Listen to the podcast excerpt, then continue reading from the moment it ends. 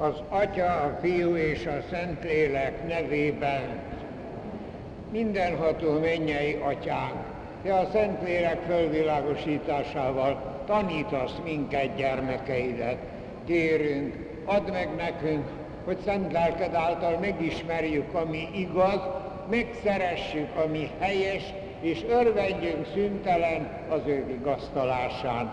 Krisztus, ami Urunk által, az Atya, a Fiú és a Szentlélek nevében dicsértessék a Jézus Krisztus.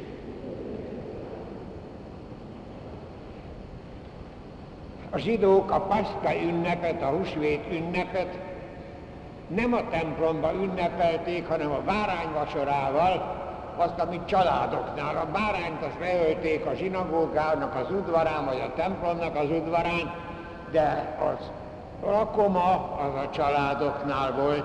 Az Úr Jézus is így csinálta, nyilvános élete alkalmával, ugye a tanítványokat egészen közvetlen közelébe engedte, együtt voltak éjjel-nappal, és ővel együtt költötték el a húsvéti bárányvacsorát. Így volt ez 33-ban is, és azt is tudjuk, hogy ennek azért megvolt a maga egészen szorosan előírt szertartása, szertartása rendje is, és bizonyára az Úr Jézus is alkalmazkodott ehhez, bár ennél az úgynevezett utolsó vacsoránál, tehát 33-ban ennél a bárány vacsoránál, Szent János evangéliuma szerint azt látjuk, hogy az Úr Jézus nem alkalmazkodott mindenben a szertartásokhoz.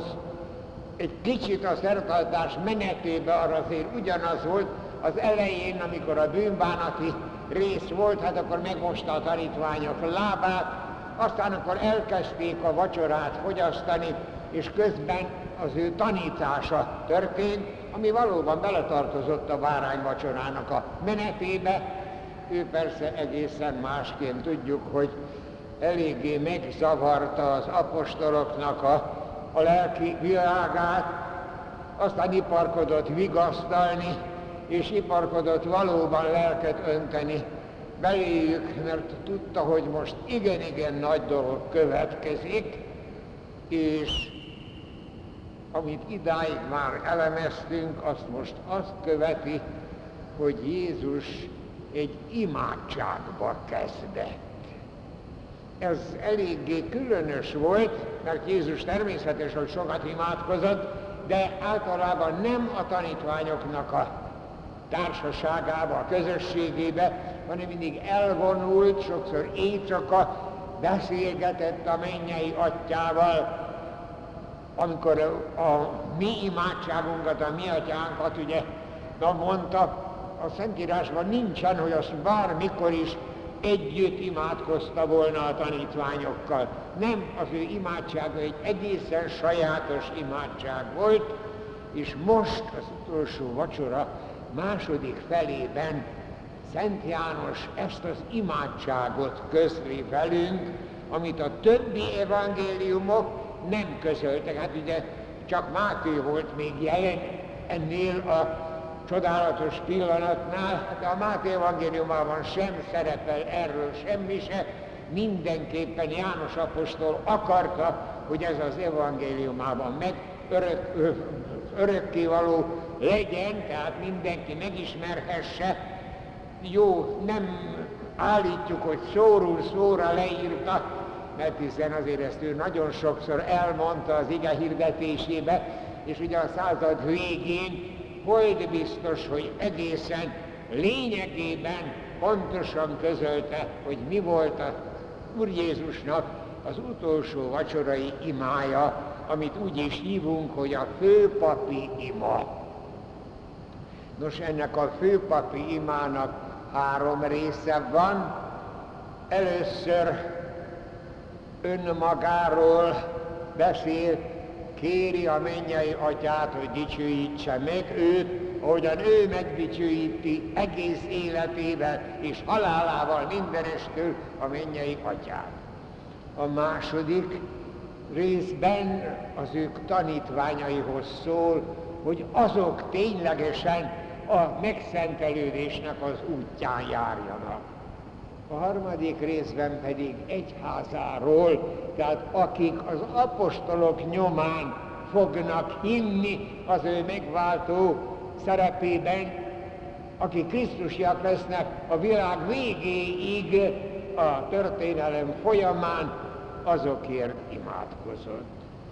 Tehát az első rész az ő megdicsőülése, és ez nagyon érdekes, a következő képpen kezdődik.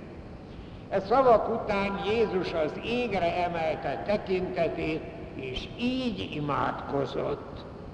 Atyám, elérkezett az óra, dicsőítsd meg fiadat, hogy fiad is megdicsőítsen téged. Jézus az égre emelte tekintetét, hát az az imádságnak a jellegzetessége, mert valóban jó, az Úristen mindenütt jelen van, de valahogyan úgy érezzük, hogy fölfelé kell néznünk, amikor az Úristennel ténylegesen valamiképpen kapcsolatot teremtünk. Az Úr Jézus is az égre tekintett, és így imádkozott. Atyám, Hát ezt nagyon sokszor említette, úgyhogy az apostolok számára ez nem volt újdonság, legfeljebb a mi számunkra újdonság, hogy nem azt mondta, hogy Jahve, mert a Ószövetségben csak így nevezték az Istent, az egyik az Istent, hogy Jahve. Nem, ő azt sose mondta, mindig azt mondta, atyám. Elérkezett az óra. Nagyon érdekes ez az óra, ez többször szerepelt, amikor el akarták fogni az Úr Jézus is az evangéliumokban, nem csak János evangéliumában, a többiben is benne van, hogy még nem érkezett el az ő órája. Ez az óra most elérkezett. Mi tudjuk azt, hogy ez az óra a megváltás beteljesedésének az órája, tehát akkor, amikor az Úr Jézus a kereszt áldozatával elmondhatta, hogy mindent megtett, amit az Atya kívánt tőle, beteljesedett. Ez az az óra. És most nagyon érdekes, és itt ezen nem szabad megbotránkoznunk, mert hát édes jó Istenkém, akkor, amikor az evangélium, Szent János evangéliuma keletkezett, akkor már mindez múlt időben volt, és nagyon érdekes, az Úr Jézus ebben az imádságában csereberéli az időket. Egyszer jelen időben beszél, egyszer múlt időben beszél, arról, ami csak most fog következni. Ez egy olyan egészen természetes valami, mert az óra, az ő órája, tehát a megváltás beteljesedése, az mindennek a középpontja. Ahhoz alakul minden az időben, és ezért nem szabad azon megbotránkoznunk, hogy egyszer jelen időben mondja, mint egyszer múlt időben mondja, mint azt, ami majd csak be fog következni. Hát még ugye az oltári szentségnek a szerzését is, ugye ez az én testem, amit értetek adok, ez az én vérem, amit értetek ontok ki. Hát majd ez a következő nap történik, de ezt ő jelen időben mondja, mert már annyira benne van az utolsó órában, az ő megváltásának az órájában. Úgyhogy ténylegesen elérkezett az óra. Dicsőítsd meg fiadat. Hát itt azért vigyázni kell, mert itt ezt félreérthetjük. Ez tulajdonképpen az Úr Jézusnak a szava, tehát az ember Jézusnak a názáreti Jézus Krisztusnak a szava, hogy dicsőíts meg, atyám. Azzal a dicsőséggel, ami tulajdonképpen enyém volt az öröktől fogva, hiszen én vagyok a te egyszülött fiad. Úgyhogy itt nem szabad félreérteni a dolgot, itt az ember Jézusnak a megdicsőítéséről van szó, amit nagyon aláhúzza az Úr Jézus úgy, ahogyan én is, az ember Krisztus megdicsőítelek téged. Itt most ezt azért világ vigyázni kell, hát ez éppen karácsonykor van erről szó, hogy az ige megtestesült, emberré lett, teljes emberséget vállal a pici csecsemő kortól a fejlődésen keresztül. Egészen a halálig, a kereszt halálig, mert ez az egész élet volt a megváltás, az Úristennek a csodálatos, irgalmas szeretetéből fakadó ötlet, valami csodálatos gondolat, hogy az emberiség, a bűnbe esett emberiséget megoldja az emberiség tragédiáját, megváltsa az emberiséget, ezért kellett megszületnie emberként a második isteni személynek. És most ez az emberként megszületett Jézus mondja ott ebben az imádságában, hogy Atyám, dicsőíts meg engem, ahogyan én is az egész életemben, hát hiszen az volt a feladatom, hogy megdicsőítselek téged, hogy megoldjam az embereknek a bűnét, megszerezzem az isteni bocsánatot, és az a megbocsátott bűnnel, ezzel a megtisztult lélekkel, ez az egész emberiségnek a dicsősége felét fog áramlani. Ugye jöjjön el a te országod, és akkor az az ország dicsőíti az Isten.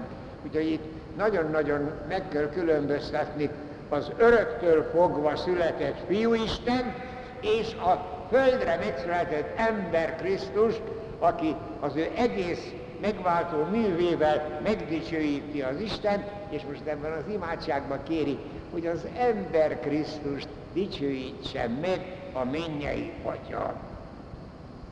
Nagyon érdekesen folytatódik, tehát dicsőíts meg fiadat, hiszen te hatalmat adtál neki minden ember fölött, hogy mindenkinek, akit neki adtál, megadja az örök életet. Az pedig az örök élet, hogy megismerjenek téged, egyetlen igaz Istent, és a küldöttedet Jézust, mint Krisztust. Te hatalmat adtál neki minden ember fölött.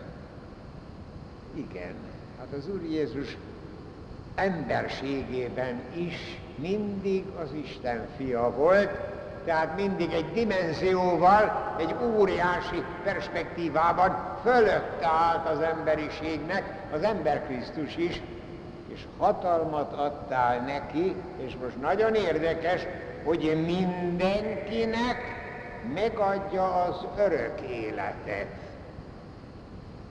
Az Úr Jézus nem egyszer mondta, hogy azért jöttem a földre, hogy nektek életetek legyen, és teljességben legyen, tehát örök életetek legyen. Én vagyok az út, az igazság és az élet. Én vagyok a föltámadás és az élet. Tehát ő életet adott nekünk, megváltott Krisztusi életet, de nem automatikusan. Tehát nem úgy, ahogyan Ádám és Éva kapta ezt az isteni életet a paradicsomban, nem. Akit nekem adtál, Uram, tehát akit magadhoz vonzottál, hogy higgyen bennem, csak azoknak tudok örök életet adni, akik hisznek bennem. Ez nagyon-nagyon fontos, egészen pontosan írta le Szent János, és mindjárt aztán hozzáfűzi ezt úgy egészen egy mellékmondatban, hogy az pedig az örök élet, hogy megismerjenek téged, egyetlen igaz Istent, és a küldöttedet, Jézust, mint Krisztust. Hát az első rész az a pogányokra vonatkozik, tehát a sok istenség, amiben elvesztek a pogányok, hát tudjuk, hogy Aténban Pálapostól talált egy olyan emlékművet, ami az ismeretlen Istennek szólt, mert azt mondták, hogy hát annyi Isten van, már nem tudjuk összeszámlálni, hát csináljunk egy emlékművet annak az Istennek, és hogy mégse sértődjék, hogy hát már nem tudunk rá gondolni. Hát olyan tömegei voltak az istenségeknek, hogy szóval nem lehetett szinte számon tartani, még az ismeretlen Istennek is volt egy oltár. Aténba a pogányoknak. pedig csak egyetlen igaz Isten van. Tehát az az örök élet, tehát annak lehet örök élete a pogányok közül is, aki elismeri, hogy egyetlen igaz Isten van.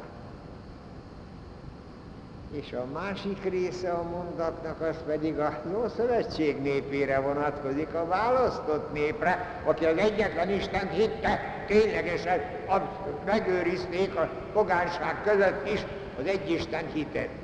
De az Ószövetség népének ezt az ember Jézust kellett elismerni Krisztusnak. Krisztus ugye tulajdonképpen ugyanaz, mint a messiás, föl, fölkent, tehát az Isten fiának. Tehát aki, aki meg tudja oldani az emberiség tragédiáját, ennek kell fölismerni Jézust, és sajnos ebben az Ószövetség népének akkori vezetősége nem volt képes erre, pedig hallották a tanítását, látták a ténylegesen megdöbbentő csodáit, hát hogy a vak látott a béna elkezdett járni, a halott föltámad, hát ezeket nem lehetett egyszerűen azt mondják, erről nem veszek tudomást, látták, hallották, és mégse ismerték föl benne a messiás. Tehát itt is csak arról van szó, hogy az Ószövetség népének is föl kellett ismernie a messiás ahhoz, hogy eljuthasson az örök életre. Ez most még egyszer elolvasom, érteni fogjuk ezt az imádságot, csodálatosan, tartalmas, ténylegesen, egészen tömör, csak egy mondatban nagyon sokat mond. Dicsőítsd meg fiadat, hiszen te hatalmat adtál neki minden ember fölött, hogy mindenkinek, aki, aki neki adtál, megadja az örök életet, az pedig az örök élet, hogy megismerjenek téged, mint egyetlen Istent, és a te küldöttedet Jézust, mint Krisztust. Aztán folytatódik így, én megdicsőítettelek a földön, mert a feladatot, amelyet nekem, amelyet rám bíztál, teljesítettem. Most te is dicsőíts meg engem, atyám, a magad részéről, azzal a dicsőséggel, ami a világ kezdete előtt enyém volt, te nálad. Hát ebben egészen tisztán, egészen világosan mondja, hogy itt miről van szó. Itt az ember Krisztus, az Isten ember Krisztus imádkozik a mennyei atyához. Ugye? Én megdicsőítettelek téged. Hát magára vette az emberiség minden bűnét, minden hitványságát, és a kereszt áldozatával ezt az engesztelést, engesztelő áldozatot bemutatta, ezzel megdicsőítette a megsértett Isten. Én megdicsőítettelek téged a Földön. Tehát nekem el kellett jutnom a Földre, embernek kellett lennem ahhoz, hogy ezt a nagy feladatot teljesítsem. Megtettem mindent, amit rám bíztál, teljesítettem. Hát itt most megint visszatérek arra, ne akadjunk fönn erről, hogy múlt időben mondja az Úr Jézus azt, ami tulajdonképpen már csak a következő nap történik meg. Itt már a megváltásról van szó. Megdicsőítettelek téged azzal, hogy az bűnbeesett emberiségnek a tartozását lerótam, az életemet adtam azért, hogy kiengeszteljem az emberek nevében a megsértett Istent.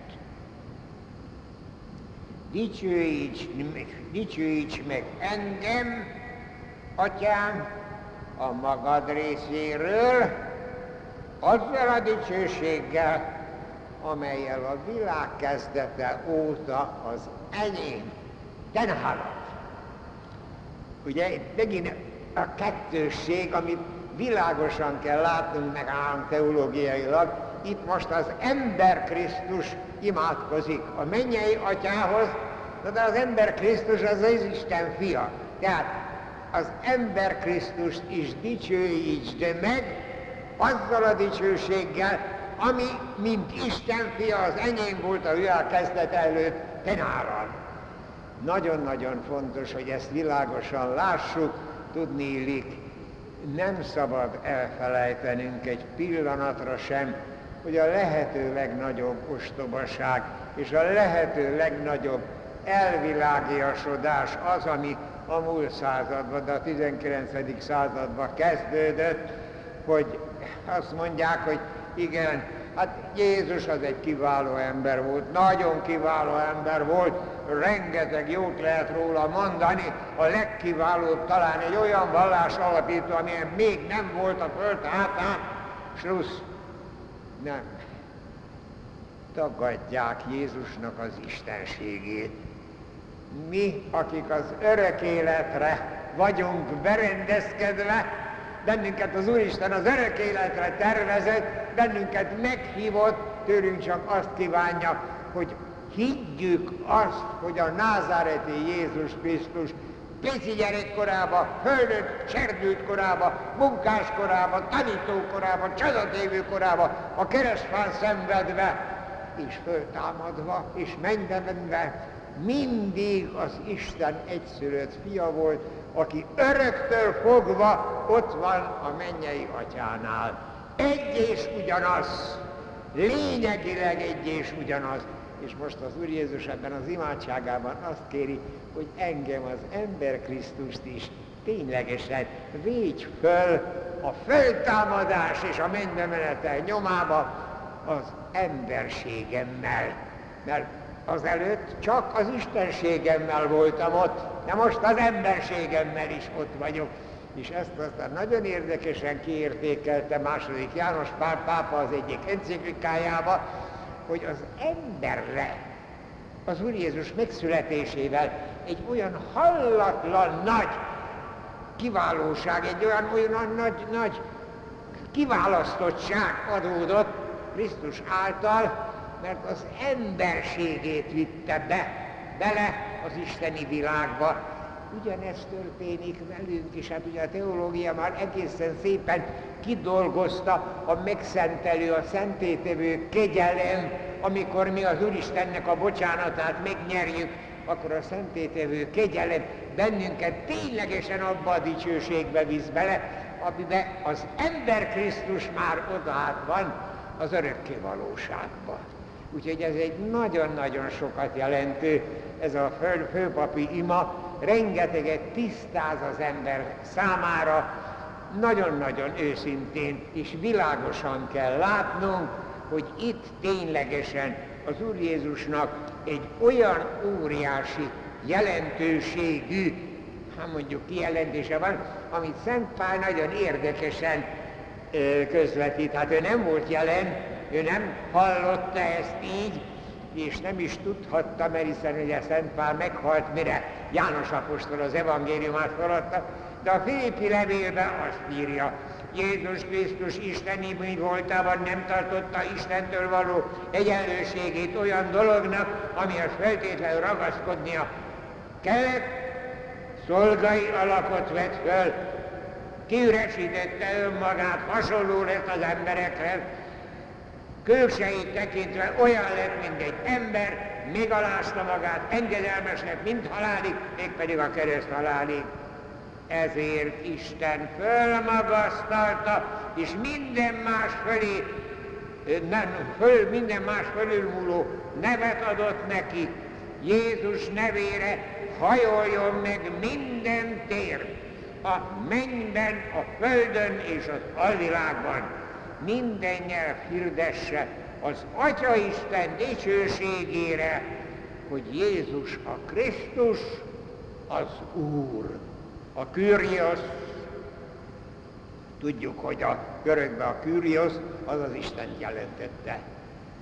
Szóval Pálapostól világosan látta ezt a nagy hidigasságot, amiben nekünk is meg kell erősödnünk, mert valóban mi csak úgy tudjuk elnyerni Jézus Krisztus megváltása nyomán az örök életet, hogyha mi nagyon őszinte szívvel hisszük, hogy az Atya egyszülött fia az, aki az első karácsonykor megszületett, és hisszük, hogy az Isten fia élt közöttünk emberként, tehát mi ugyanúgy le tudunk borulni előtte, mint nagyon érdekes, Lukács evangéliumában benne van, akkor mielőtt az Úr Jézus a mennybe ment volna, az apostolok leborulva imádták őt, ez sehol máshol, az élet folyamán nem történt, de akkor leborulva imádták őt. De mi úgy kapjuk meg az Úr Jézust pici kis Jézus képében, vagy felnövő kis Jézus, tanító Jézus képében, vagy a keresztfán meghalt Krisztus, vagy pedig az utolsó vacsora csodálatos ötletében, az oltári szentségben, mint magát az Isten. Tehát ezért lehet nekünk imádnunk Jézus Krisztus személyét, akármilyen formában, és ez lényegében benne van a főpapi imádságában. Majd még észre fogjuk venni, hogy az Úr Jézus milyen szuggesztíven folytatja ezt azoknak az apostoloknak a jelenlétével, akik hát egy picit megtorpantak ott az utolsó vacsorán, ezt nem lehet elvitatni tőlük, de itt most nem őróluk van szó, hanem az Úristennel beszélget, ami megváltó Jézusunk, és mi megköszönjük János apostolnak, hogy elmondta ezt nekünk, amit ő ott hallott, mert nekünk is meg kell értenünk ezt, mert ez az ára a mi örök életünknek. Majd jövő szerdán folytatjuk ezt, meg fogjuk látni, hogy nagyon csodálatos az, amit az Úr Jézus ebben a főpapi imájában ténylegesen a mennyei Atya eléri, ismétlem újra, elővételezve azt a csodát, ami a kereszt áldozata után tulajdonképpen a megtörtént, de ő már mint megtörténtről beszél itt az imádságában. Addig is áldjon meg bennünket a mindenható Isten, az Atya, a Fiú és a Szent Lélek. Dicsértessék a Jézus Krisztus!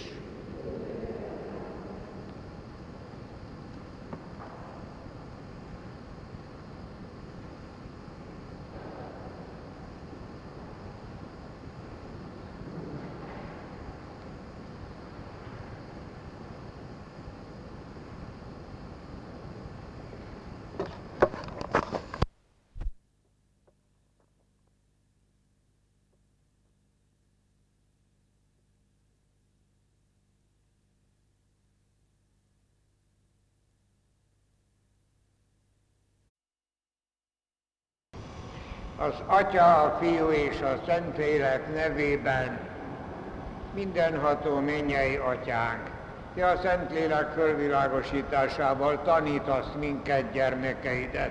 Kérünk, add meg nekünk, hogy szent lelked által megismerjük, ami igaz, megszeressük, ami helyes, és örvendjünk szüntelen az ő vigasztalásán. Krisztus, ami Urunk által az Atya, a Fiú és a Szentlélek nevében. Dicsértessék a Jézus Krisztus!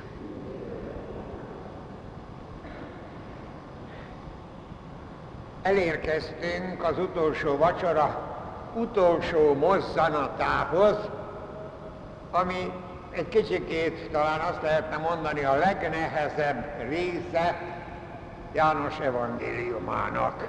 Miért? Azt már többször mondtuk, hogy magának az Úr Jézusnak sem volt könnyű a mindössze 800 szóval rendelkező arám nyelvbe beleszorítani az isteni kinyilatkoztatást, nem volt könnyű. Nem volt könnyű úgy ezt elmondani, hogy valahogyan azok a egyszerű emberek, azok a halász emberek, hát még írástudók se voltak, hogy azok valamit megértsenek belőle. Ez nem volt egyszerű, és azért az apostolok persze az, a Szentlélek eljövetelekor, az első pünköskor megvilágosodtak, és akkor már ők mindent megértettek, és tudták hirdetni az evangéliumot minden népnek.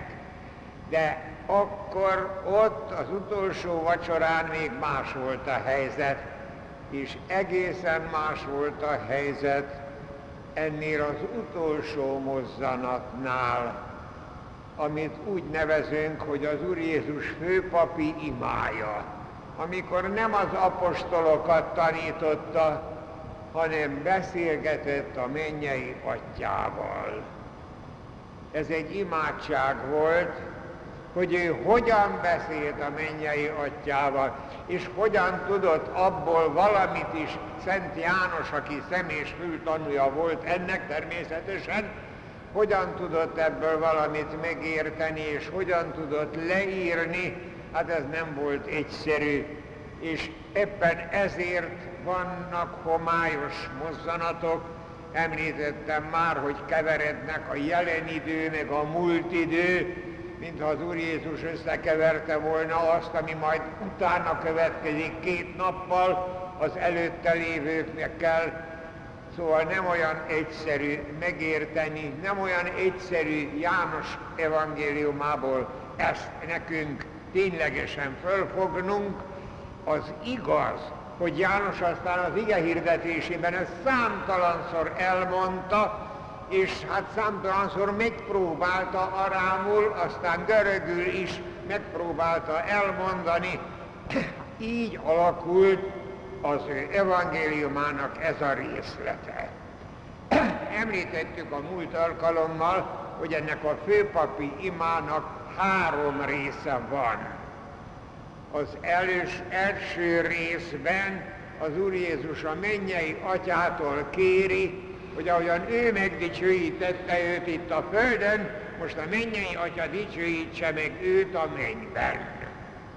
A második rész, amikor az apostolaiért könyörög, a harmadik rész pedig az egyházért, az egész világ végéig élő eleven egyházért könyörög.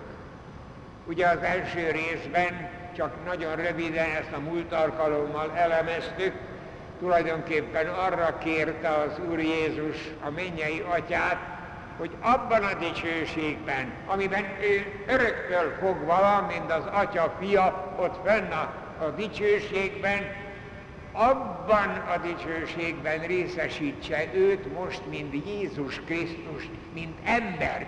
Tehát az emberségét is dicsőítse meg az égbe, mert ezt a mi teológiában így valljuk, hogy az Úr Jézus a mi emberségünket is fölvitte a mennybe a föltámadásával, és ezzel a mi föltámadásunkat is, a mi testünknek a föltámadását is lehetővé tette.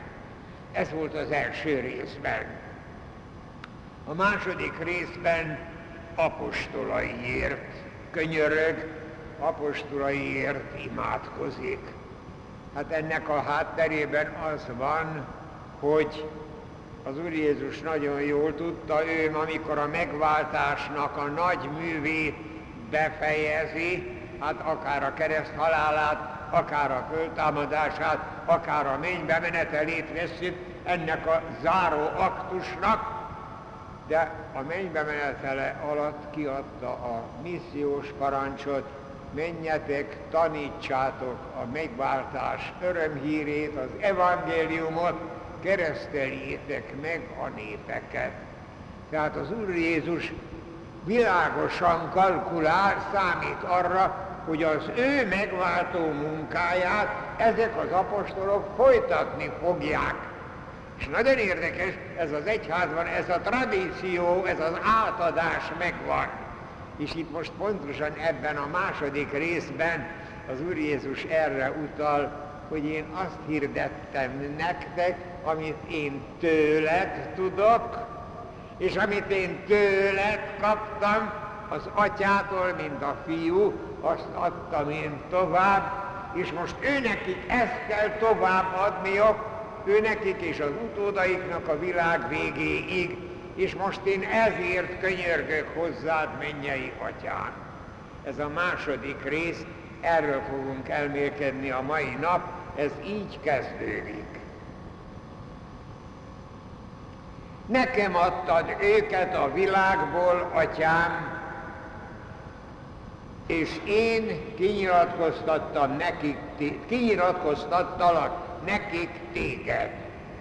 A tieid ők, de nekem adtad őket, és most már megtartják szavaidat, mert tudják, hogy tőled való az a tanítás, amit adtam nekik, és elfogadták, és elismerték, hogy tőled jöttem, mert te küldtél engem. Ugye érezzük, hogy itt pontosan erről van szó, az Úr Jézus ezt a nagy feladatot készíti elő, hogy ő már nem tud tovább tanítani, mert az utolsó vacsor az az ő utolsó tanítása, utána már csak a szenvedése jön és a kereszt halála jön. Az, hogy föltámadása utána megjelenéseivel szintén tanította az apostolokat, az más kérdés. De a földi életében ez volt az utolsó, és ő nagyon jól tudta, hogy ezt a tanítást, amit ő adott, ezt tovább kell adniok az apostoloknak, és ezért hangsúlyozta, máskor is mondta ezt, hogy én azt teszem, amit az atyám kíván tőlem, azt mondom, amit az atyámtól hallottam, és itt ezt most megismétli, hogy azt az igazságot, amit az atyától én tudomásul vettem, mert hát én öröktől fogva a fia vagyok, azt én kinyilatkoztattam nektek. És ezt kell majd nektek tovább adnatok a világ végéig az emberiségnek. És itt van az, hogy tulajdonképpen nekem adta az Úristen ezt az egész világot, hát az övé, hát ő teremtette, a mennyei atya teremtette. Persze abban is benne volt a fiú, ha nem lehet őket szétválasztani, de itt, aki tiéd volt, az az enyémek, akik az én enyémek, azok mind a tieid, és ezek elfogadták a tanítást, amit én tőled nekik átadtam. Elfogadták, elismerték, hogy tőled jöttem. Ugye ez roppant nagy dolog volt, mert az ószövetségi emberek tudták azt, hogy az Úristen gondjukat viseli, az Úristen segít nekik, az Úristen küldi hozzájuk a profétákat, akik hát emberként születtek, de egy megbízással az Istennek a szavát közölték, akár jövendöltek, akár pedig megítélték a jelen cselekedeteket, a profétákról tudtak. És hát az Úr Jézus, aki megjött, erre is mondták, ez is egy proféta, de itt most egy kicsikét tovább megy az Úr Jézus, elismerték, hogy tőlem jött, tőled jöttem, mert te küldtél engem. Tehát én nem egy feladatra, mint a profétáknak mindig egy feladatra volt, megbízások az Istentől. Én a magam teljes egészében, a magam teljes emberi életével jöttem, és mindent kinyilatkoztam nektek, amit az Úristen akart kinyilatkoztatni. És most, amikor hát majd itt hagyom a világot, akkor nektek kell ezt tovább adnotok, és éppen ezért neketek el kell ismernetek, hogy én a mennyei atyától jöttem, őt, ő küldött hozzátok engem. És nem csak hozzátok, ez majd a továbbiakban jön, hanem az egész emberiséghöz, hogy az egész emberiségnek a tragédiáját, a bűnbe esettség tragédiáját megoldja, hát a megváltást. Csak ugye ezt a szót, hogy megváltás, ezt nem tudta az Úr Jézus arámul mondani, de görögül se tudták mondani, mert ez még akkor nem volt. Ez az Úr Jézusnak a nagy műve lezárása után először a megváltás Szent Pálnál szerepel a megváltás szó, mégpedig úgy a rabszolgák kiváltásához hasonlítja, a bűn rabszolgaságából Jézus kiváltott minket, ezzel váltott meg bennünket, és akkor már tisztázódott a megváltásnak a fogalma. De akkor, amikor az Úr Jézus az utolsó vacsorán a főpapímiáját mondta, akkor még ezt a szót, hogy megváltás nem használhatta, mert ez még nem volt. Ezt még senki se értette. De most még egyszer elolvasom ezt a részt, ezek után egészen másképp fogjuk érteni. Nekem adtad őket a világból, atyám, és én kinyilatkoztattam nekik téged, a tieid ők, de nekem adtad őket, és most már megtartják szavaidat, mert tudják, hogy tőled való az a tanítás, amit én adtam nekik, és így elfogadták, elismerték, hogy tőled jöttem, te küldtél engem. A továbbiakban így folytatja, most értük, könyörgök, atyám, nem a világért, hanem értük, akiket nekem adtál. A tieid ők, hiszen az enyémek mind a tieid, és én megdicsülök, megdicsültem ő bennük.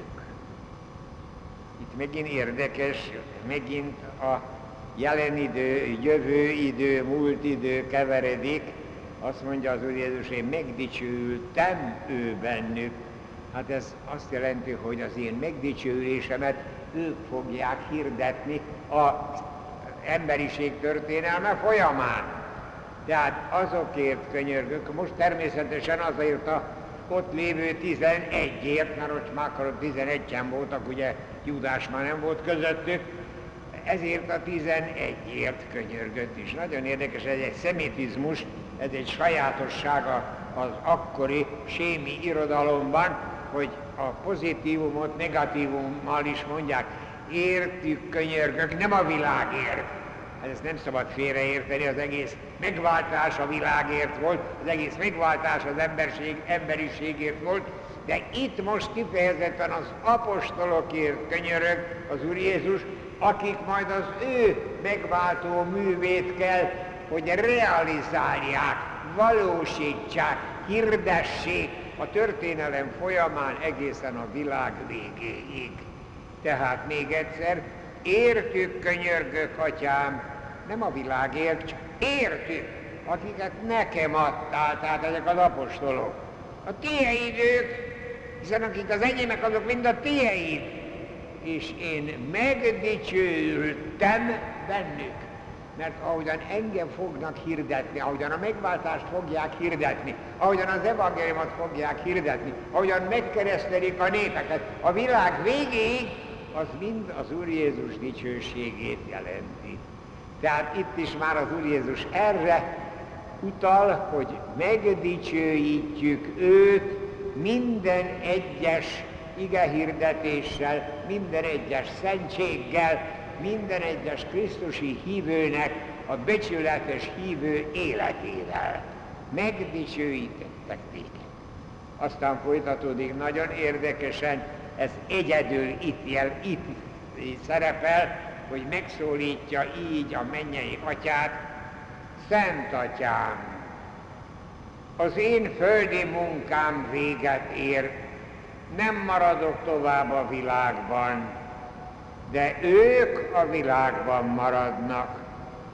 Arra kérlek most, őrizd meg őket nevedben, amint én is megőriztem őket, senki sem veszett el közülük, csak a kárhozat fia, hogy az írás beteljesedjék.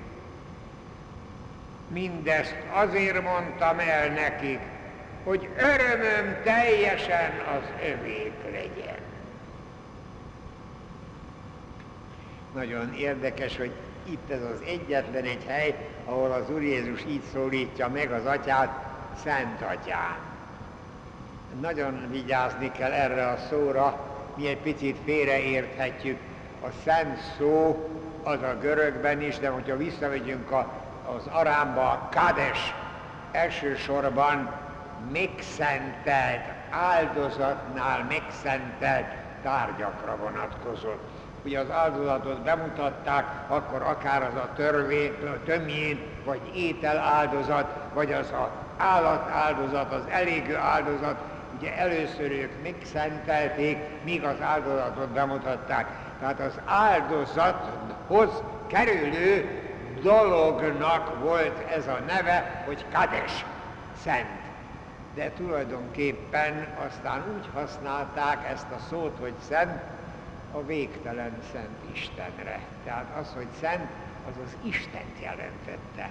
Hát az Isten áldozatára, az Isten dicsőítésére szentelték meg ezeket az áldozati dolgokat, és nagyon érdekesen Szent Pál kezdte el, az Úr Jézusnak erre a szabára utalva, hogy szenteknek nevezte az efezusi híveket, a korintusi híveket, a korintusiban élő szenteknek írta a levelét. Hát ez így van, hát ez görögül van.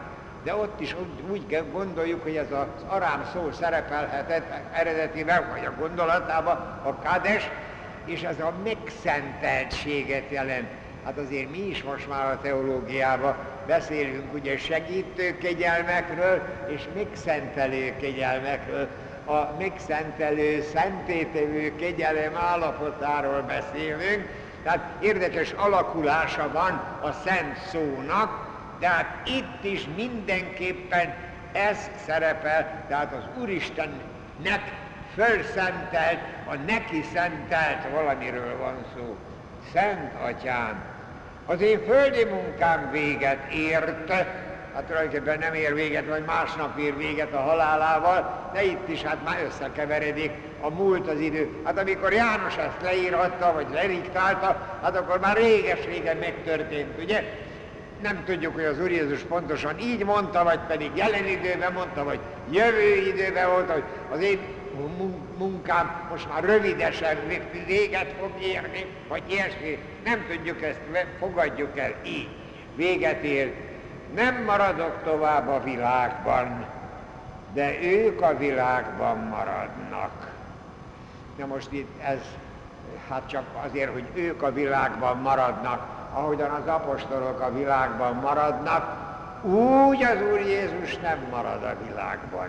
De ne felejtsük el, hogy akkor, amikor a kenyérbe azt mondta, hogy ez az én testem, egyétek ezt, és cselekedjétek ezt, és amikor azt mondta, hogy elküldöm nektek a szent lelkemet, és a szent lélek majd elvezet benneteket a teljes igazsága, és veletek lesz a világ végéig, tehát igenis velünk van, velünk marad a megváltó Jézus, de nem úgy, mint az apostolok. Hát az apostolok teljesen fizikailag voltak, úgy már Jézus a mennybe menetele után nem lesz a világban. Hát ezt érteni kell tisztességesen.